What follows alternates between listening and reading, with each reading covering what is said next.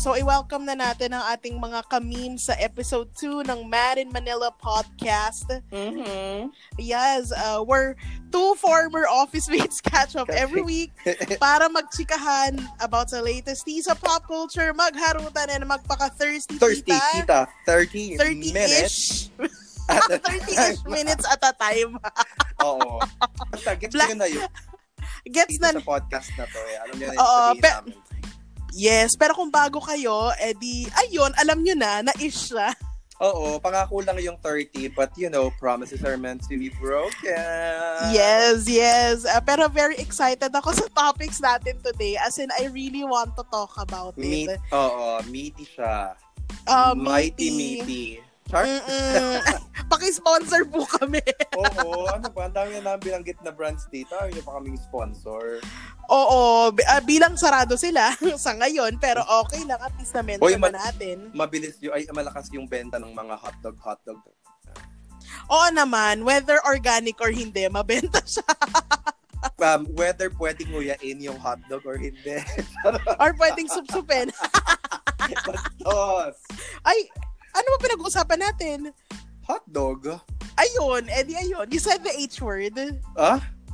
Ha? Happy? Charing. Oo. o ayan na. So, uh, una muna pag-usapan natin. Well, we have a, we have a lot in store for the Mhm. next 30 minutes uh, para sa ating mga kamim. First one is uh, let's talk about well pag-usapan muna natin yung uh, sweeping the nation, ang Mhm. pabag- pagbabalik tambalan ni John Lloyd Cruz at Bea Alonzo. Bea. Alonso hurts back. Oo. Oo. And also, uh, let's talk about influencers, ang ating mga... Mhm. Ano bang ibig sabihin ng influencer? Um, kung may paborito ang Um, ating mga kamim, at kung meron din silang ayaw. Okay. Kasi ako, ako, sabihin ko mamaya kasi ni favorite ko na, ano, favorite, eh, you- YouTuber na lang siguro. Hindi ko alam kung influencer siya eh. Basta yun. Mhm. Okay. Now na Tapos, ba? O sige, pag-usap- now na. Hindi, sorry, ano, pag-uusapan din natin, isa pang ba, yung isa pa, na sweeping the nation, not just ours, pati syempre sa ibang bansa, yung mga, Mhm. specifically yung pinakakikat na BL ngayon, which is Together. And, Yes. uh, like, And um, then, lastly, Ang ating paboritong show of the moment, at the Yeah. moment, napalitan yes, na eh, streaming napalit, on, napalit, napalitan na. eh, ng uh, Never Have I Ever eh. Pero before Never Have I Ever, Yes, we're gonna talk about Too Hot to Handle, ang, ang Mhm. ho- hottest reality TV show sa Netflix. Uh, if you haven't watched it, hopefully kung anong pag-usapan namin today, uh, makonvince kayong panoorin siya kasi Correct. it really is a trip of a show. yes. Alright. So, uh, by the way, uh, sige, simulan na natin siya. Mm. Uh, pwede pag-usapan muna natin si John Lloyd at saka si Bea. Sila muna. Ayoko sila eh. Nabubuhisit ako sa Ayaw. Wow. Nilagay sa topic, tas ayaw pag-usapan. Ikaw na nga lang magkwento tungkol dyan kay John Lloyd, saka kay Bea. Oo. Well, a- ako naman, um, I like John Lloyd, I like Bea, I like their movies together. Hindi ako super fan, pero I appreciate uh, the chemistry. Um, Mm. Especially na birth ito sa One More Chance. Siguro naman wala ng Pinoy na hindi pa nakakanood ng One More Chance. Or kung hindi Pero pa nila ang- napapanood, ibig sabihin ayaw lang nilang panoorin. Well, and that's okay too. Pero I Yeah. hope you guys give it a chance. Yes. So, uh, si John Lloyd at saka si Bea, because of, of, of course, the quarantine, Mhm. ang mga entertainers natin, they're also looking for ways to keep their audience engaged. Correct. And social media has been a powerful platform for people to create content habang quarantined. Mhm. And ang ginawa ni John Lloyd at saka ni Bea, of course, this was um helmed by um Antoinette Hadaune. Tama, no? Ay, tama hindi. Bago, bago nila i-announce yan, di ba? So, ano muna yung Mhm. nangyari? Ano muna yung nangyari? Mhm. So they um they were on Instagram live, Mm-mm. 'di ba? And para silang may conversation. Yes. It was it was um a dramatic conversation, uh, Mhm. uh, a talk about yearning, Mm-mm. longing, regrets. As in all all the ingredients for an incredible uh, John Lloyd Bea film. Yes. 'di ba? 'Di ba? Na talaga namang makakahugot ang mga Pinoy at ang- Mhm. of course anyone who's a fan of the couple. Tas ang um, I, I won't talk about the whole thing na because um, I was also able to appreciate only parts of it. Uh, it seemed so real kasi ano nga siya, conversation nga siya. Mhm. And their actors. Tapos there was um, a moment, this is one of the parts that I remember the most, na si John Lloyd, um, he was talking about fear. Mhm. Um, and we talked about this offline, uh, I think, the, the other day na um, natatakot siya na mag-raise ng kanyang anak sa isang mundong ganito nakakatakot na basta nilang nababaril ang mga tao, Mhm. 'di ba?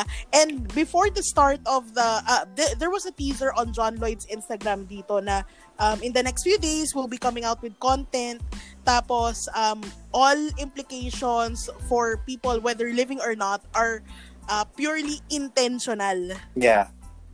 Yon, sobrang different siya sa usual na nababasa mong ah, disclaimer. Kaya na natuwa ako doon. Tapos, Actually, alam mo na kung ano nangyari next. oo. Well, full disclosure, hindi ko pa napapanood yung video. Lang yung, alam ko lang yung conversation. Kaya horror! Ke horror. Um, de, like, Mhm. alam ko lang yung conversation because nag-trend siya sa Twitter. Pero bilang hindi naman nga ako super fan ng dalawa and uh, nanonood ako ng mga John Lloyd movies. Pero, ewan ko ba, basta hindi lang ako kumapit din sa ano sa John Lloyd Bea na um, love team. Pero nanonood din ako ng mga Mhm. movies nila. But anyway, sorry, na-appreciate ko yung um, The Mistress. Eto, nakita ko lang na sobrang wow na wow sila kay Lloyd. Tapos kung gaano ka-raw daw yung conversations, yung conversation ng dalawa. Tapos parang Mhm. natatawa sila na si John Lloyd at the end of the conversation had to drop out kasi parang kailangan niya ng pata, pa, panidehin ba yung anak niya or something like that. Mhm. Parang ganun. Mhm, mhm. Mhm. 'Di ba no? Tapos um eventually, ayun na nga, minention ko na kanina na um peop- uh, they revealed na it was a script. It was a scripted performance. Ang galing, no? Mm ang galing talaga noon. And alam mo 'yon, hindi naman nabwisit ang mga tao kasi parang of course there were there are shippers. Come on, for every love team there are people that would wish na sila talaga magkatuluyan. Yeah. And syempre, pero ang maganda dito, yung mga shippers, hindi sila nagalit. They, they, they weren't mad kasi they had an they had an idea na it would be scripted because may mga hints din 'yan. Mm. Okay. So I was reading this thread um on Twitter um a week before this all happened na yung Instagram ni si Bea at saka si John Lloyd, they were interacting on Instagram. Mhm. And hindi lang siya basta interaction na nagko-comment, naglolokohan na pa. Ah, hindi ganon. As in, pumupunta si John Lloyd sa mga super lumang post ni Bea sa Okay. Instagram niya. Tapos he was commenting on them. And all of the comments were of course complimentary, like, um, ang galing mo talaga, or ang ganda-ganda, ganon. Tapos nag engage naman si Bea. And of course, uh, people of the internet, ang mga netizens natin, they were able to to get everything na nakita nila na ano to, bakit kay bakit ka nilalandi ni John Lloyd? Mhm. Ito na ba 'yon?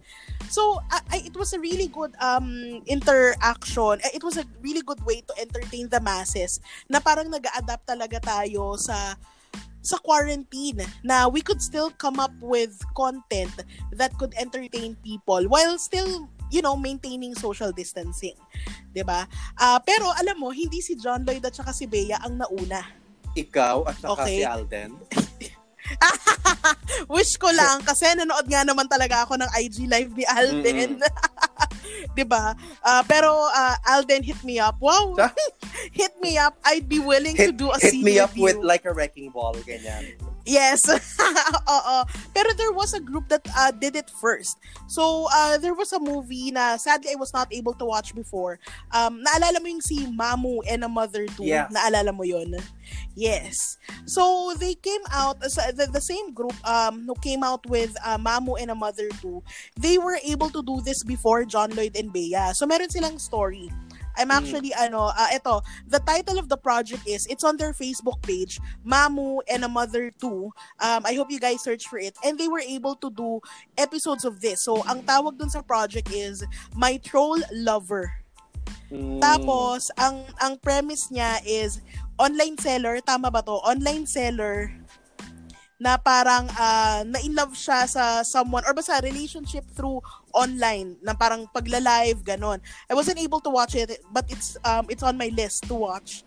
Kasi syempre, I'm curious how people would actually be able to utilize this platform to continue making content. Yeah. Pero ako, ang galing lang ng idea na um, Mm-hmm. days after nila ma-record yung ma-record yung Instagram video na yon tapos yung mga tao talaga nag-react I mean, it elicited response because a lot of the conversations also uh, doon sa mga nakita ko excerpts sa Twitter a lot of the conversations also are Mhm. mirroring what are the way things that are happening right now in society ganyan tapos meron siyang ganong social commentary and nakaka na, sobrang refreshing din to see uh, mga artista na meron Mm. merong merong pakialam tapos merong mga ganong opinion I mean now alam natin na scripted siya and eto nga sabi mo nga di ba sila Right. sila direct Tonet, Hadaone, at saka sila direct Dan Iliaga, sila Philbert di din. Mm-mm.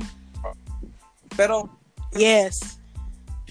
these two tapos is tapos to use them as a basis for the characters that they um, use for this conversation. Mhm.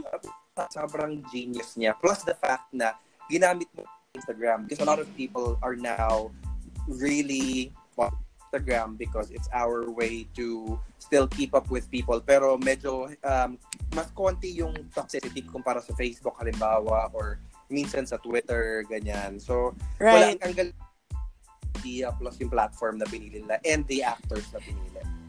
Yes. At dahil nangyari to, um, there's a lot more um, coming out of Instagram. Hindi lang si John Lloyd at si Bea ang love team na magjo-join together for a Oh project. my God. So on Instagram, oo. So balik nakita mo na ba 'to? Yung balik tayo sa mga 80s 80s love teams natin. Maricel at saka William. O mga ganong level. So they were they came out with a teaser. Um it's called Quarantainment. So ang mga featured na mga love teams dito ay sila Manilyn Reynes, Mm, mm, si Jano Gibbs, Yes! si Romnick Sarmienta, 'di ba? Gwapo pa rin ni So, Romnick Sarmiento hanggang ngayon, kakaiba. In fairness, halo, as in, walang nagbago sa itsura Mm. niya. Talagang kitang-kita mo. Tapos they're also coming out with a series uh, about love teams from the past. So nakaka-excite, di ba? At least, di ba, nostalgic. Tapos, um, quarantine pala ang kailangan mangyari para magbalikan tong mga love teams na to. yung timing din siguro kasi itong quarantine na to has allowed us the opportunity to reconnect with people we haven't spoken with for a long time. yes. So even yes. eh, yung mga fandoms naman din natin for uh, uh, in, to a certain level, meron tayong ano emotional affinity sa kanila. So yes. um, kapag ka nakikita natin sila magkasama or nag interact merong nabubuhay sa sa mga puso natin eh, 'di ba? Oo. Yung jaded heart mo, pumupukaw ulit ang ang feelings. Mm. Sumisilip po muli May siya. nag-i-is Ayun. pork ba? Oo.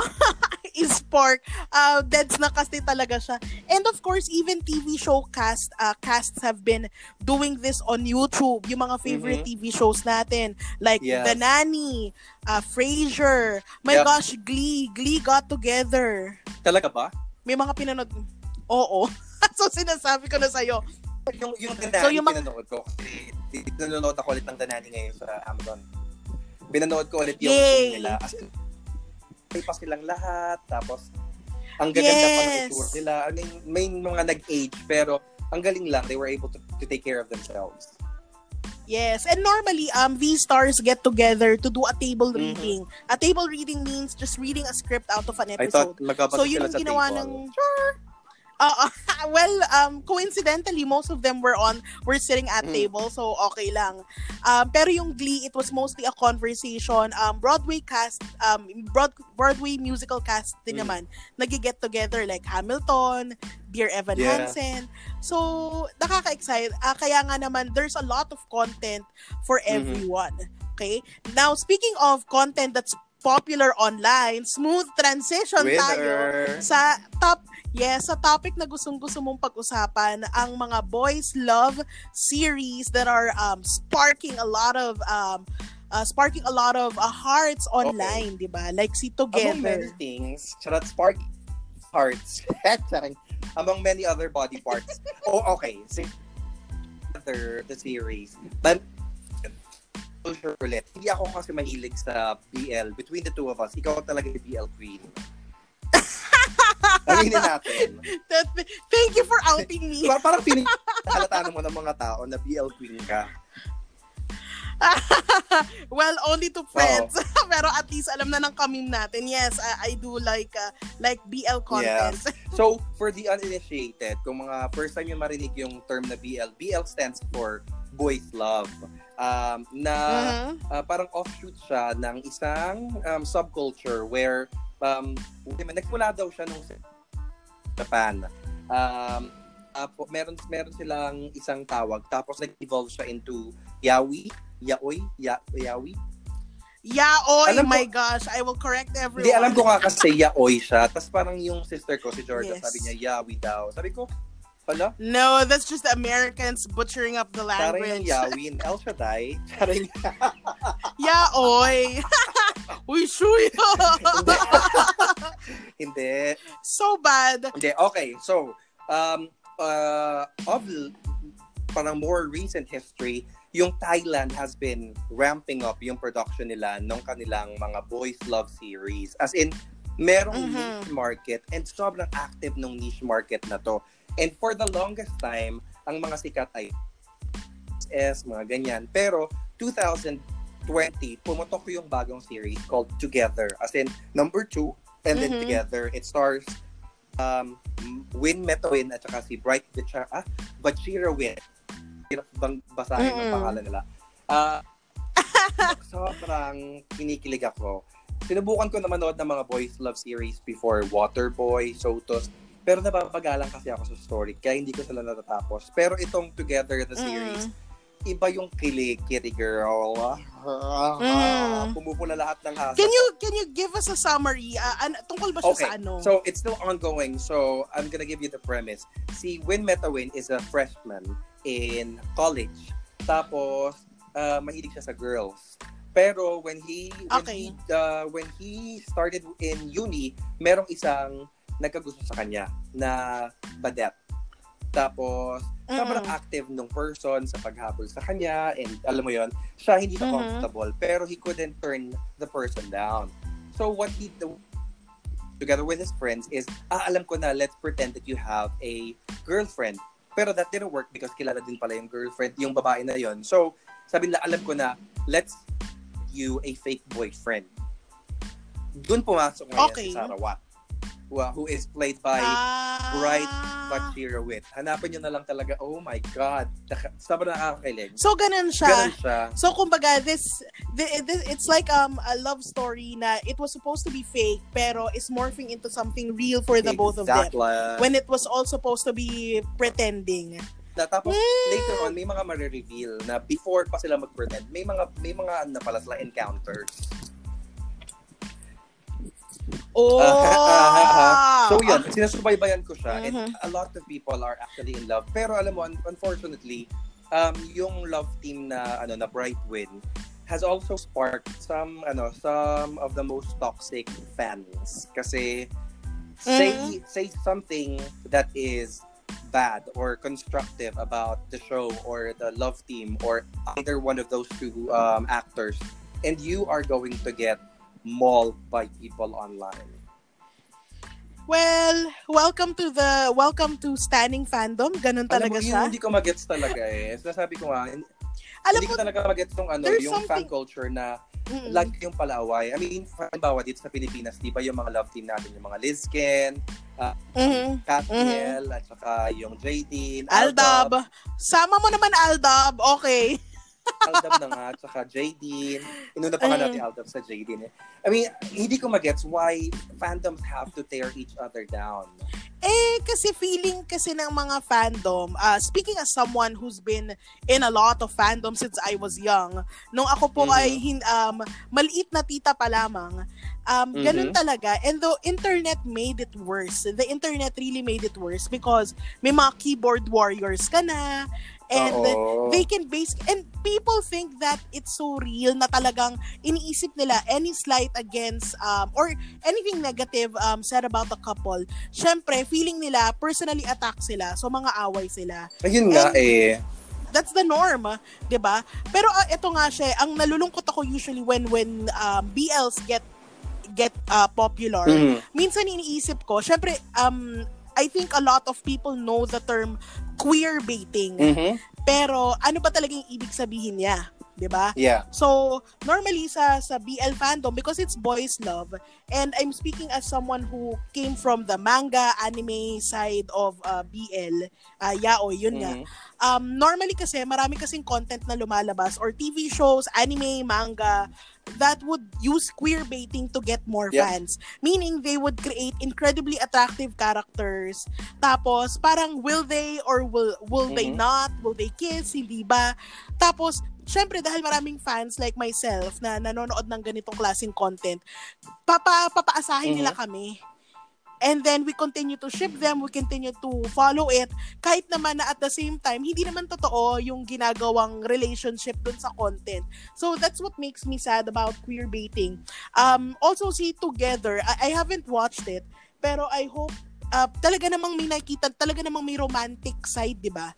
Yung yung story, 'di ba talaga namang may romance between two Meron, boys meron. to? Actually, so dahil first time ko, Meron. dahil first time ko talaga maging into a BL, sabi ko nga, actually, napapagalan ako sa takbo ng story ng mga BLs usually. Um, eto, a Mm. bit different. Medyo mabagal siya ng mga first few episodes. Pero as as you go and watch a, a few episodes, the deeper the character ganyan. Pero um, I wanted to understand why the fascination with it. Sabi mo nga, yung iba talaga, unfortunately, ginagawa lang yung queer baiting. Queer baiting because you Mm-mm. put out queer content necessarily advocating for um, the experience of gay people or even Aha.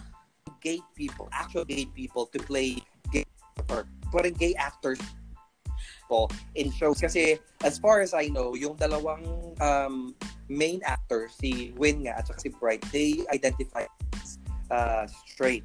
So, uh, that's another example of gay Oh. baiting, di ba? Na parang getting Mm. attractive men, having them um, behave or express themselves a little bit more feminine in a, in a in a in a bit more feminine way just to get more Mm. gay eyeballs to watch pero papakiligin ka tapos pagkatapos nun wala na so yun nga I wanted to Wala understand that a little bit more so meron ako nabasa from CNN na sinulat ni Chuck Smith sabi Mm. niya um, bakit nga daw ba walang BL? Kasi itong itong together na to has sparked conversations about dapat meron ding BL sa Pilipinas, ganyan-ganyan.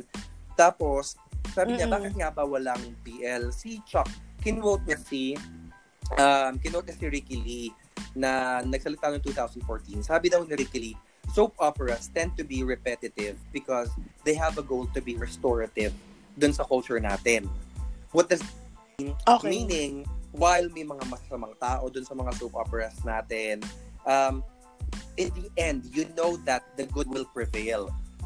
Kasi soap Mhm. operas are seen as a way so to conserve as well as affirm yung pag pagpapakas ng family unit plus yung identity ng Filipino whatever Mhm. that is 'di ba ngayon whatever Mhm. that is now because pabago-bago naman 'di ba syempre given the how divided we are right now as a nation ano na ba yung identity talaga natin plus yung ano yung experiences daw na while love story kadalasan yung mga nakikita natin sa mga soap opera um yung mga love story na to is all about rebuilding oneself as well tsaka yung pamilya kasi malaking malaking Right. factor din daw dun sa mga love story na to yung Pero, um, economic yung Oo. economic status ng mga tao ganun okay.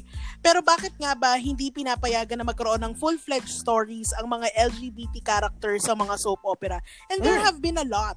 Um, while wala akong napanood na kumpleto, of course, My Husband's Lover was Yeah. revolutionary. Pero at the same time, um, kumbaga parang ang dating kasi nung couple ay illicit yung Actually, na, relationship na, nila. na-chook mo siya Diba? because yun din yung sabi ni Chuck Smith na parang while yes, si, yung si Jun Lana uh, who's, who is a gay man, siya yung isa din sa creative head yata nung show na yon. Um, dito, Mhm. while totoo yung love between the two main characters kay ano kay Dennis Trillo at saka kay Tom Kay Tom at saka kay Pero, Dennis. married kasi si Tom doon. So, their relationship, their Mm. love, while true, is seen as a threat to the family. 'Di ba? And Mm-mm. while um, Mm-mm. true siya, medyo, nakak, medyo panira ka na kasi joined by God na sila dahil meron ng holy matrimony. And hindi pa hindi pa kasi Right. accepted dito sa atin. And actually, wala pa tayong law um, for th- that that you know supports divorce, ganyan. Yes. So, ibig sabihin, um, it was revolutionary in a way na finally, we see a TV show um, that showcases um, LGBT characters Mhm. na sila yung main. Pero they are not given um, wholesome Yeah. storylines. Lagi na lang siyang may element ng sin, lagi siyang may element ng Yeah. ng lust, 'di ba? Pati yung lighting, the way everything is done. Um another character naman na naal- naalala mo si Oo. Kute, played Sa Be by Careful Ai sa Be Careful With My Heart. So, si Kute, um, lagi akong, lagi ko siyang, so, ang cute ng name na Kute, Mm. na kuya, ate, dahil nga, um, the character identifies as both, di ba? Pero ang nangyari, di ba, ang storyline niya ay, para mas maging um, relevant siya dun sa family unit, binigyan Mm-mm. siya ng anak. At naging resulta siya ng isang Mhm. drunken night. Drunken night with uh, a, a straight Yeah. man na kaibigan niya na parang may isip ko, wala namang problema kung may Mhm. anak si Kote. Pero, um, ginawan nila ng rason na kaya lang siya magkakaanak dahil lasing siya na parang sinasabi nila na imposibleng mangyari yan. So, kailangan lasingin siya Mhm. para mabuntis siya. So, for me, that was, um, although it made the story uh, more interesting kasi may anak, so mother figure si Kute. Pero at the same time, hindi man lang nirespeto yung probable na sexual preferences Or ng sexual character. orientation ng tao. 'di ba? Sexual orientation, 'di ba? So, napaka people don't normally notice that because again, minor char- minor Mm. character si Kute. Pero that was the driving storyline for that character Yeah. na may anak While siya. it, I mean, stories Diba? like that are, you know, are really existing dito sa, ano, sa society. Pero kasi, um, sana may iba naman. Kasi, yung fascination natin Diba? with, with V, uh, sorry, with BLs, the, uh, again, based dun sa article, is really born out of our need. Ako, ako identify as a gay man. Uh, yung kilig ko dito is born out of my ma- my need to be validated na yung kilig ko na bata ako. Kasi yun yung difference daw eh, nung mga Thai BLs. Nung Thai BLs, it's, it's about actualization, coming of age, understanding yourself, finding love, ganyan. Dito sa Mm. Pilipinas, laging nakaangkla ka dun sa pamilya mo, hindi ka individual lang. Alam mo yun? Con- co- communal Mm. experience yung pag ng relasyon, ng relasyon, pagko-commit mo tao. Pero Yeah. sa mga hindi ka, nagkaroon ka ng gusto ng tao, tapos na-discover that there is this part of yourself na na-attract din pala sa kapwa mo. And then, that, that is just normal. Kasi Mm-mm. tayo is the first hand, mas ano sila eh, mas um, tolerant sila dun sa mga, or mas open sila, sorry, dun sa mga ta, sa differences ng mga tao. Now, just because I identify as straight, that, that Mm. doesn't mean that everybody else has to be straight. Parang ganyan. They mostly see you as a person. Right. Based on my own personal experience, they mostly see you as a person doon. Right. Kaya nga sinasabi ng mga tao sa Twitter, grabe naman yan, hindi naman ganyan nakakakilig dati nung may crush ako Mm. nung high school, di ba? Yung parang ganon. Na kaya nga sabi nila na, at least, di ba, yung fantasies ko, what I wanted to experience when I was young, when I first Mhm. discovered I was gay, na I had feelings for the same sex, pwede naman pala siya, pwede ka naman And that doesn't make you a pala. bad person just Um, because so- kinilig ka for the, you know, Yes! for the same sex. Yes. Oo, kaya nga ano, um, there's one uh, one term that I really hate na binibigay sa aming mga babae na Mhm. nagko-consume ng BL. So, the term is uh, fujoshi. Dahil pag binuksan mo yung Urban Dictionary and the meaning of the fujoshi, parang ang tin- ang tingin sa amin is nang feti, feti nang Mhm. may fetish kami about men getting together. And it's not that kasi when I first got into BL, uh, I was quite young kasi uh, fan ako ng anime, avid reader ako, ganun. I I consume a lot of manga. So before I just saw them as characters who um, ha- may had uh, have feelings uh, for each other tas I found them uh, they look good together same as may mga ibang characters na gusto ko rin silang magka-pair kahit heterosexual sila 'di ba Mm. wala namang problema. Pero they made it into a fetish. That's why I re- I, I really hate uh, that term uh, meron nga mga bata na if they like the term why, sige sa kanila yon pero kasi um, a lot of kids nowadays are getting into BL pero ang ang malungkot doon they don't allow themselves to be educated in also respecting men gay men Yeah. gay women trans people na that are actually living lives uh, na they they get into relationships with other people din. So, kung sila, they look at it as a fetish. Um, kaya nga, di ba, parang inisip ko, sana mas maging educational yeah. yung mga shows or at least mas reality, uh, mas, mas realistic yung pagka-portray na yes, it happens and yes, people get together even if they're the same sex. Yeah. And it's normal. Kaya nga ako, what I noticed was that anime nowadays, it's also changing. Kasi before, pag talagang merong aspect ng baklang anime character, niloloko siya sa show. Yung parang meron mm-hmm. talagang homophobic na slur or merong may homophobic yep. na theme dun sa scene. Pero now, I've seen animes that merong merong isang gay character tapos um, meron siyang gustong lalaki. Wala na siyang ganong theme. Hindi lahat ah. Of course, there are still Kasi homophobic ones. Pero I've been noticing that um, Oo, pero mas mm. ano na siya ngayon, mas open na siya ngayon, di ba? Wait, Now, wait, wait, wait, bago ako mag-transition. Maganda yung transition ano? mo eh. No? But I just wanna okay. say, like, parang sabi mo nga, Uh-oh. sana mas, uh, iniisip mo minsan, sana mas um, realistic naman yung portrayal, ganyan. Um, one thing that I would like mm-hmm. to see mm-hmm. in BLs is, um, yun nga, parang sana meron silang depiction din ng love um, that exists not just uh, not not just between two straight presenting na mga lalaki. I mean, I don't want to label them as gay because, you know, I don't mm. know if they identify as that. But um, what I do see in a lot of these BLs is mas karamihan sa kanila straight acting or straight presenting. So, I, I, I also mm-hmm. want, does that make it a lot easier for people to accept because uh, parang lalaki pa rin naman sila, hindi naman sila parang babae. Alam mo yun, parang hindi naman sila, hindi well, naman sila malambot. Mm, di ba? Most likely. Because most likely. that's also stemming. And mm. if a person is really like that, yeah, that okay I lang. have no problems with uh, gay men who uh, present as uh, straight because marami marami naman talagang ganun. Uh, but in in the same way, marami ding gay men who are a little bit more effeminate, and that's also okay. And love can mm-hmm. also mm-hmm. exist mm-hmm. in them for another person. So, um, you don't. It, parang, mm-hmm. I just wonder how people will react if the main characters dun sa show ay mas effeminate.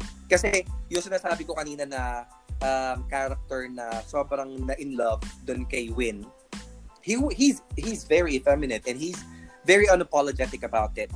But then he's seen mm. now as a lesser character because or his love is seen as a new uh, a nuisance because habol siya ng habol plus ganun siya umarte.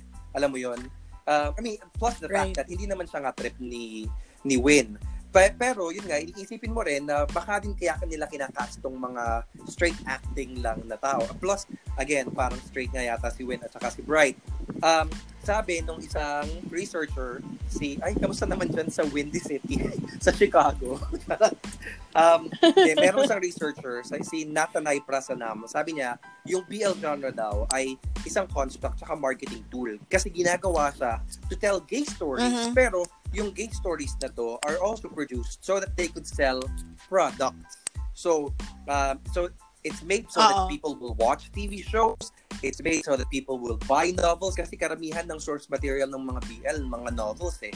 At saka last isa pa ay yes. eh, malaking ano revenue driver din to, yung mag-attend ng mga fan meets. In fact, yung isang sikat na um, Tharn type na BL din from Thailand, it's called Tharn type, has been to the Philippines daw a couple of times. Dapat meron sila nung March kaso dahil nga sa uh, ECQ, hindi na natuloy. Pero, yun mm. nga, parang I want to see, and, mm. and isipin mo, is that is that so wrong? No, it's not. Because ganun din naman yung, ganun din naman yung Lizken, ganun naman din yung Katniel. Meaning, kumikita din yung love teams nila. Pero I just want to see how acceptable uh, effeminate gay men are to society that people will actually want to see them, will want to watch their show or buy the right. products that they're placing on their um, shows. Kasi grabe yung product placement din sa BL, as in malalay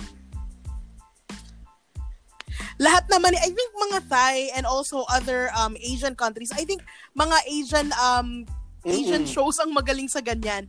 Whether it's from China, it's from Korea, yep.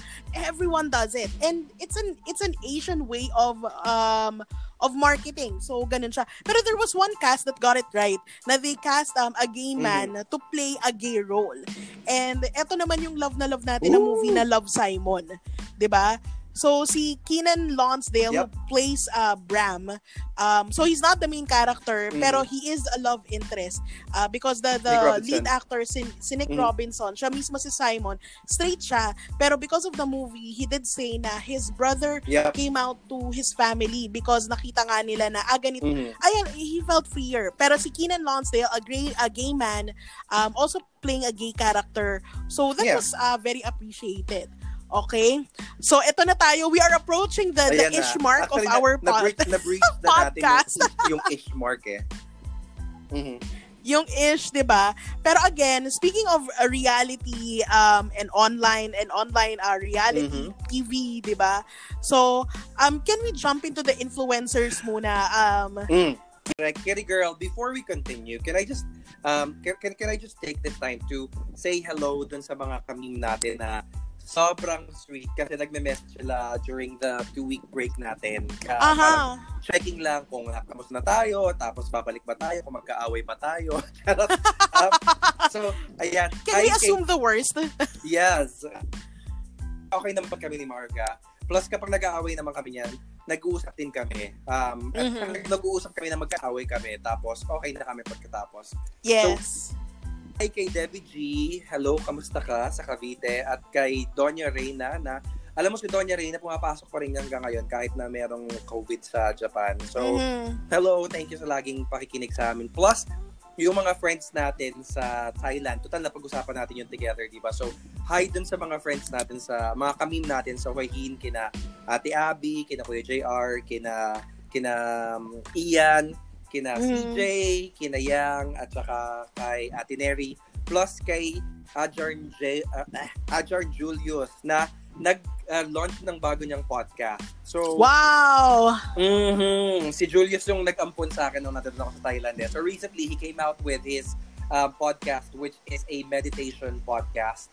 Na Wow. for the first time, nakarinig ako ng podcast na Tagalog. So if that, look for Coming Alive with Arjun Julius. Nasa Spotify din siya. Yes. So, uh, salamat Wow. sa ating mga kamim. Yeah. Uh, yes, Tapos yung mga... Pa-plug ka din. May, may, yeah, may ipa-plug talaga ako. Uh, pero this is uh, relating to the podcasting community in the Philippines. Yep. Uh, so the the project is called Podcast United. That's hashtag Podcast United. It's a Mhm. fundraising effort uh, featuring our local podcasters, and hundred percent of the money that is raised from the project uh, will be used for our frontliners and patients ng mga Yep. 20 across Metro Manila. Okay? So, So- sorry, naputo lang to. 20 hospitals across Manila. Yes, yes. Tapos um what what we can do is besides um using the hashtag podcast united when you want to get the word around, you could make your donation on Paymaya Mhm. or if you don't have a Paymaya, you can follow this link. So it's pymy.co. So that's pymy.co slash PNA United for. Paymaya. So I hope we can raise money and ang maganda dito um our local podcasters are really uh, doing doing everything they can to also help out uh, Mm. everyone in the season.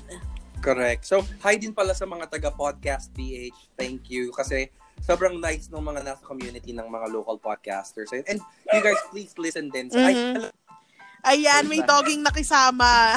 the work from home, the work from home uh, method. correct. Ay, tas, una, kayo nakakapag-subscribe, click the subscribe button now sa Spotify or wherever you may be listening now. Plus, share the podcast as well with your other local podcast. Daming magagaling din dyan. At saka ang daming interesting na podcasts din. Yes. At dahil na um, we were able to uh, mention our kamims and also Podcast United, uh, ito na, ito na yung ano, gusto kong pag-usapan, yung mga influencers. Yes. Influencer ka ba? Sure. Well, etong term na to, so uh, of course it's always related to social media, social media influencers because this is a brand new um it's a brand new path for for people who want to make a career on social media. Mhm. 'di ba? So, uh, syempre madami sa kanila nag eh, nagsa-start siya sa sa YouTube, sa Yeah. Instagram, 'di ba? There are even people who are social influ- social media influencers on Twitter, also on Facebook. Of Yeah. course, when you're um when you're an influencer, ang unang tanong naman yan eh, ano ba talaga yung influencer? And it is a controversial term because you should be someone who is able to to influence people to to Do to things, subscribe to do things buy to things. to buy things because of um their interest in you Yep. as as an online personality. And ano, and their trust as well. Kasi halimbawa ako, ang in- mostly yung mga vloggers natin sa YouTube. I mean, local beauty vloggers. ah. Mhm, 'di ba? Tapos ang mahirap pa ngayon, um when people become famous online, eh you you don't actually know are you getting the real thing, Mhm. 'di ba? Yun naman yung mahirap doon. Um so inask natin ang ating mga kamim kung ano ang thoughts nila sa ating mga influencer, kung meron ba silang mga paboritong influencer. Mhm. So titingnan natin siya ngayon. So um eto kinulit ko yung mga kinulit ko yung mga kilala nating mga kamim um sa sa ibang At bansa. Manila. Yeah, sorry. Sa At Madden Manila din may sumagot eh. Yes, and syempre meron din mga nag-answer tayo ng mga OFW Pinoys natin. So um Mm. isang sinabi ni ni Joyce, ni Joyce Castillo is ah, ang gusto niya kasi ang tanong natin is what do you look for in an influencer or Mhm. what do you not like about them? So sabi ni Joyce, sabi niya yung hindi basura ang content ah, kasi madami ngayon ang magpo-post lang para lang may ma-post. Yeah. Di Pero kasi relative din yung basura eh. No? Oo, yun naman. Ikaw, how, how would you define basura? basura, well, besides myself, Dito nga pag kapag ka, pag 9 PM na tapos dumadaan na yung garbage collector, sabi garbage. Parang ay sandali lang po. Sa dali lang po, baba lang po ako. 'Di ba? Ang sa well for me um how do I uh, wh- when do I say that content is trash? Mhm. Yung after you watch it, wala ka namang natutunang bago. Unless talaga na, unless ang um, talagang idea nila is to just entertain you. Sa akin, Well, 'yon, 'di ba? Sorry, so, sige, correct ko yung ano ko. When I, when I say na uh, may matutunan na bago, syempre this is about um content creators Mhm. na they they profess themselves as thought leaders. Yep. 'Di ba? Na pag na- tayo nga what we're doing now is we're trying to lend our thoughts to people Mhm. whether they believe it in, believe, believe it uh, believe in it Believe or not it, or prison. W kasi W Believe it or loot. Ah, ah, ah, 'di ba? Ah, pero kung nag-agree sila sa atin, okay. Kung hindi rin sila nag-agree, okay lang dun sa Oo naman, we're conversation. open. Yeah, exactly. Conversations are very, very important. Mm. Ako naman, O ikaw, basu- ano yung sasabihin mo? no, sa akin, basura siya kung obvious na ginawa niya lang yung um, niya. Alam mo yun, to get oh, for the clout. correct for the cloud but not for um anything and using other people pa or um other causes. 'Di ba? Parang sure, okay lang Mm-mm. naman yung cloud. Sabi ko nga, 'di ba parang isang usapan natin na we all chase cloud to some extent. Pero parang Mm-mm. at what at what, to what lengths are you going to chase cloud and to what end? 'Di ba? Parang sige Mm. maghabol ka maghabol ka ng cloud, gusto mo sumikat, pero para saan? At saka bakit? Pero kung Mm-mm. nagpapasikat ka lang for the sake of likes, pero mukha ka ng ewan, tapos hindi ka naman din masyadong nakakatawa. So parang, parang saan? You made a fool of, uh, of yourself just for the sake of fleeting likes. Eh, I know how much likes mean to people, but uh, wala sa akin, I just don't share the same valuation for likes. Right. ba? Meron naman sinabi ang ating kamim na si Ali Putput. Yay! So this was on Instagram. Ang sabi niya, so tinanong, uh, what do you look for in an influencer? So nakakatuwa yung answer niya. Sabi niya muna, yung parang si Bullet at saka si Marga, Nax influencer. Taray, kinil kinilig ka doon. Ako kinilig ako ng slide. Eh. Medyo. Kahit niloko ko niya sa alin put-puti. Oo, na naramdaman ko sa sipit-sipitan ko. Hindi, pero may sagot pa siyang iba. Hmm. So what do you- what does uh what do they not like about um mga influencer? Yung syempre yung OA yung product placement. Oo, may binigay, Diba? binigay siya example, sabi niya, yung SMS, yung ano advantage card raw pero nasa abroad. Oo. Mo sa swipe, sis? Plus, Oo, tas, meron siyang alak sa breakfast. Oo. Tapos mali yung posisyon ng donut pag kinakain. Sobrang cringy daw. Mm-mm. Kaya nga, di ba, sabi nga doon ni Bobby Salazar, ang tanga lang. With the same tone. Saka inis na inis siya talaga eh, di ba? Pero Oo. nakita ko rin kasi yun, yung may alat kami ng waffles. Parang ano? Paano? Mm-mm. Actually, marami na tayong mga um, um, paborito dati ng mga YouTubers na ang tindi ng product placement. Mm. Kitang-kita mo talaga na Mm. hard sell talaga siya. Yes. Diba? Of course, you need to make your coin. Go, honey. Pero True. yung idea na, mm, wait lang, di ba? Talo pa yung lumalabas yung ano, lumalabas yung detergent bar, biglaan, sa Totoo. pantry. yung mga ganon, sa mga movies. O kaya halimbawa, ano ka, no? Parang makeup makeup influencer ka, tapos biglang mag endorse ka ng um, dishwashing paste. So parang, Oo. okay, tanggalin na natin ang ating makeup gamit ang dishwashing paste. Hindi man lang ginamit para hugasan yung beauty blender, Hindi, no? Sa talaga. mukha talaga ginamit. Talaga, nasunog.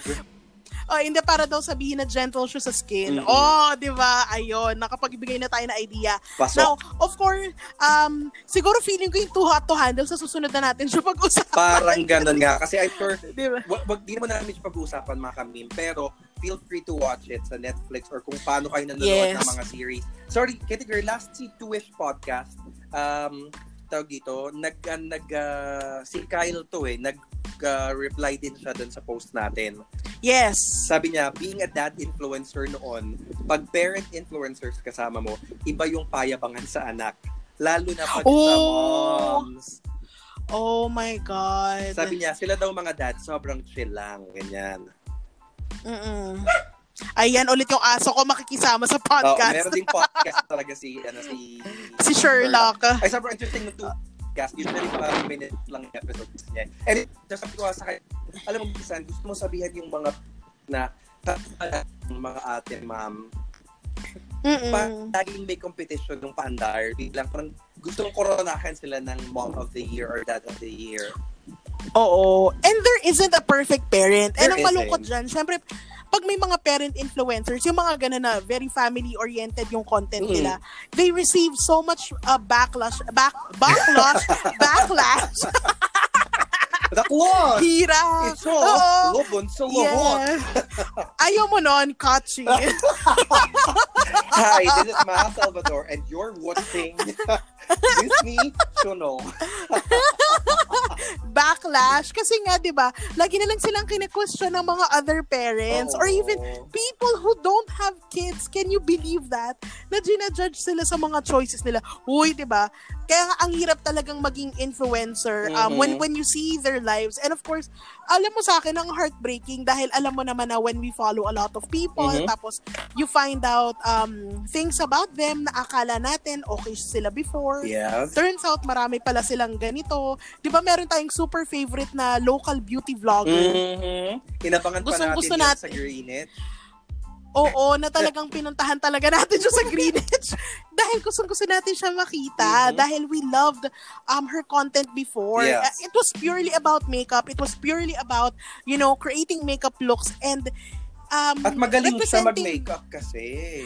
Magaling talaga. Tapos ang endearing kasi nung ano siya, 'di ba, tubong probinsya siya, Mm. na parang sobrang relatable niya. Mm. Uh, eventually, when uh, this person became more famous, uh, ang nakakalungkot lang na nakita mo nag, nakita mo nagbago. Yung ano no, napaka-dismissive niya dun sa mga pinagdadaanan ng ibang tao.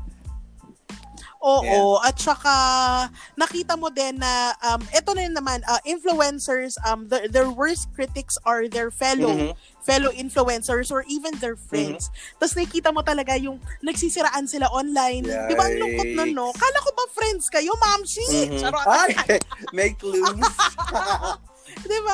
Kala ko ba friends kayo, mamshi? Tapos naging ganon. Wala, Sadly, iniwanan um, I, yes, I, I, I did unfollow this person too because nakita mo na nga, yun nga, very dismissive na siya. Mhm. Minsan, palaaway na, na hindi naman kailangan gawin. Mm. And a lot of people, when you are an influencer, no matter your target audience, Mm-hmm. ma- mas matanda man yan, mas bata man yan, um, you're in the public eye na. 'di ba? Correct. So as, especially kung kids ang followers mo. Mhm. So kailangan ikaw mismo you should be able to act in a certain way na alam mong hindi ikakahiyang matutunan to ng mga bata sa'yo. Correct, Alam mo yon correct. Be a good influence. Plus, Be a good Actually, yun influencer. nga eh. Balik tayo dun sa term, di ba? You're an influencer. What are you really, and what, what are you trying to influence people on? Are you just really trying to influence people to, so that you can get money off of them? Or, you know, Yun you nga. use your influence for something that is good? Or something that actually will Yes. benefit them? Kaya nga, sabi mo nga kanina, di ba? Sobrang dirty word na ng influencer. In fact, yung mga tao na nag an influencer to a KOL. Yung yung narinig ko, KOL? narinig ko sa Halo Halo show, sabi nila, KOLs are um, key online, ay key opinion leaders. Parang ganyan. Oh. So at least eto, opinion. Meaning there has to be some thought that goes Oo. with the content that you're putting out. Hindi ka basta makapag-post lang ng mga any-any na o kaya parang hindi yes. parang nag-change mo rin yung idea ng mga tao about what's funny, ganyan. Hindi ka naman laging kailangan intellectual, di ba? Pero you're able to elevate also what what people's idea or understanding of what's funny or not. Parang ganyan. Mm, 'di ba? Kaya nga 'di ba meron din tayong um influencers na ah, nung sumikat sila, biglang akala mo ito yung stand nila, biglang balimbing pala Ganon, dahil happy. nung nakita na Oo. nung nakita na yung pera, nakita na yung connection sa tao na Mhm. to, biglang naging hard sell person na siya.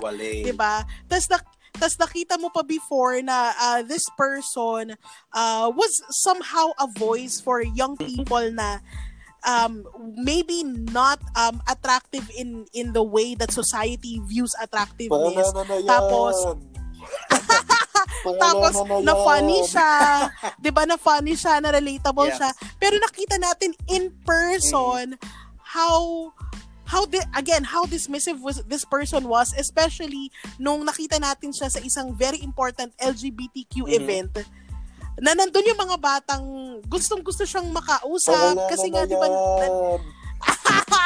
Ah, well. Sarap pag natin sabihin. Huwag nating sabihin. Wag nating sabihin. Pero ang bilis talagang nagbago. Kaya nga, um, for, for, if we have young audiences or if we have people who are listening to our podcast, um, who hope to create online content, and this is what Bullet and I um wish Mm. for when when we whenever we record um an episode for our podcast, hindi lang to parang sikahan sa atin, Mhm. di ba? Yes. well well it is chikahan pero it's a way for us to share our ideas and hopefully at the end of each episode we impart something new sa mga kamim natin na sana Correct. naka-educate tayo or sana kung meron tayong na-mention, meron tayong mga kamim na, na, na-experience din yun and Mhm. maybe this could be a medium for them to talk to us Yeah. na, alam mo yon just to have Mag-usap like tayo. just to uh, kung baga yung we don't see these podcasts as the conversation it would be a start of a bigger conversation we may be wrong um we, we try to educate ourselves as much as we can but we're not we're not Yes. infallible may mga bagay na kailangan pa rin natin matutunan so if if the conversation needs Yes. to continue then we're happy to engage in conversation Yes. Kaya nga, ano, very important sa amin na whenever we record an episode, gusto namin marinig yung mga thoughts ng mga kamim Yes. natin. 'Di ba? Kaya nga naman mga kamim, um, we have to bring this to a close dahil yung ish natin sobra-sobra na naman. but thank Um, you for sticking yeah, so- around Yes, thank you talaga. Um, I hope that people donate to Podcast United. Uh, please go to Paymaya and uh, please donate. At the same time, don't forget to follow our um, social media Mhm. accounts. That's on Facebook, Instagram, Twitter. Uh, that's Mad in Manila. Correct. Tapos Kitty Girls, saan ba nila tayo pwedeng pakinggan? Pwede na tayong pakinggan sa Spotify, sa Google Podcast, sa Apple Podcast, sa Transistor Radio. Charot. Um, so, yun na. Pakinggan nyo kami. Tapos please, habang naka-quarantine naman tayo, i-share nyo na tong podcast na to sa mga kaibigan nyo. I-post nyo sa, sa Facebook nyo. Just so people um, have an idea as to what we talk about here sa Mad in Manila. Right. And also support your local Yes, podcasters. please. Mara- marami, Marami kami. kami, marami kami. Yes. Uh, so thank you everyone for catching us on our second episode for Mad in Manila. Thank you. Uh, so, um, ako po si Ako po si Bullet. Marga. Ako din po si Sherlock. Tulog na si Sherlock. And we'll see you on the next episode. Salamat. Bye. Uh, bye.